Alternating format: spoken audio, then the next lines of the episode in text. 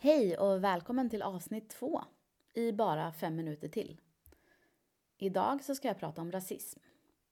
Jag kan börja med att säga att när jag nämner ordet ras i detta avsnitt så menar jag alltså ras som en social konstruktion. Enligt Svenska Akademins ordlista så är rasism definierat som en politisk social åskådning som kraftigt betonar rasens betydelse för samhället. En strävan att hålla den egna rasen fri från främmande raselement. Eller som Cambridge Dictionary så definieras rasism som policies and behaviors, rules, etc. that result in a continued unfair advantage to some people and unfair or harmful treatment of others based on race. Rasism är med andra ord baserat på ras som i sig är en social konstruktion. Men rasism går inte att prata om utan att prata om makthierarkier. Vi är alla en del av en hierarki som kommer att påverka i mer eller mindre grad hur du uppfattas av världen och därmed också hur du behandlas av världen. Hierarkin har byggts upp med hjälp av strukturer som rasism, där vitheten anses vara i toppen av hierarkin. Alltså att diskriminera baserat på ras i kombination med var du befinner dig i makthierarkin. Det är det som gör rasismen. Detta är också förklaringen till varför det som kallas för omvänd rasism inte kan existera. Vita personer kan absolut bli diskriminerade. Men eftersom vita är i toppen av makthierarkin så kan de aldrig bli utsatta för rasism eftersom ingen som tillhör en annan ras kan utöva makt mot vita. Det som är viktigt att minnas är att vi alla är en del av hierarkin och alla är en del av den rasistiska strukturen. Det vill säga, även jag som personligen inte är vit kan fortfarande utöva rasism. Till exempel mot svarta. Och detta då för att min hudfärg är på en annanstans i makthierarkin. Anti-blackness är globalt. Och mer lokalt i Sverige så kan det uttrycka sig som till exempel rasism och diskriminering mot svarta i den svenska arbetsmarknaden. Eller att svarta är den minsta minoritetsgruppen i Sverige men ändå de som utsätts för flest våldsamma hatbrott.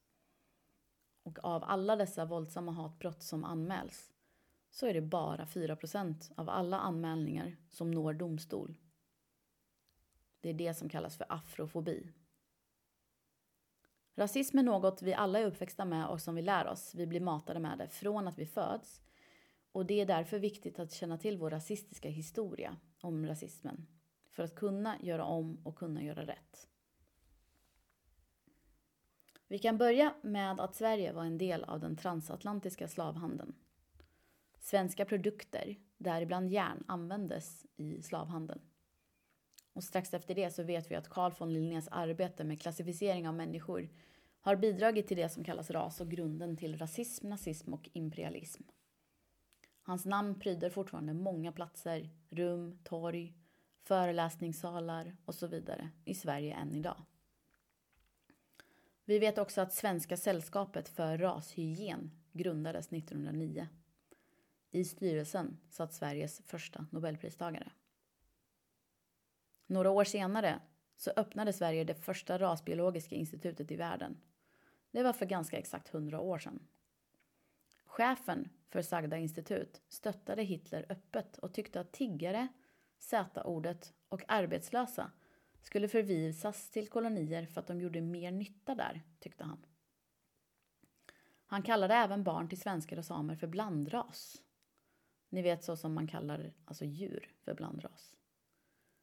Statssekreterare, även statsminister senare, beordrade att man skulle göra en inventering av T-ordet och Z-ordet mitten av 1940-talet.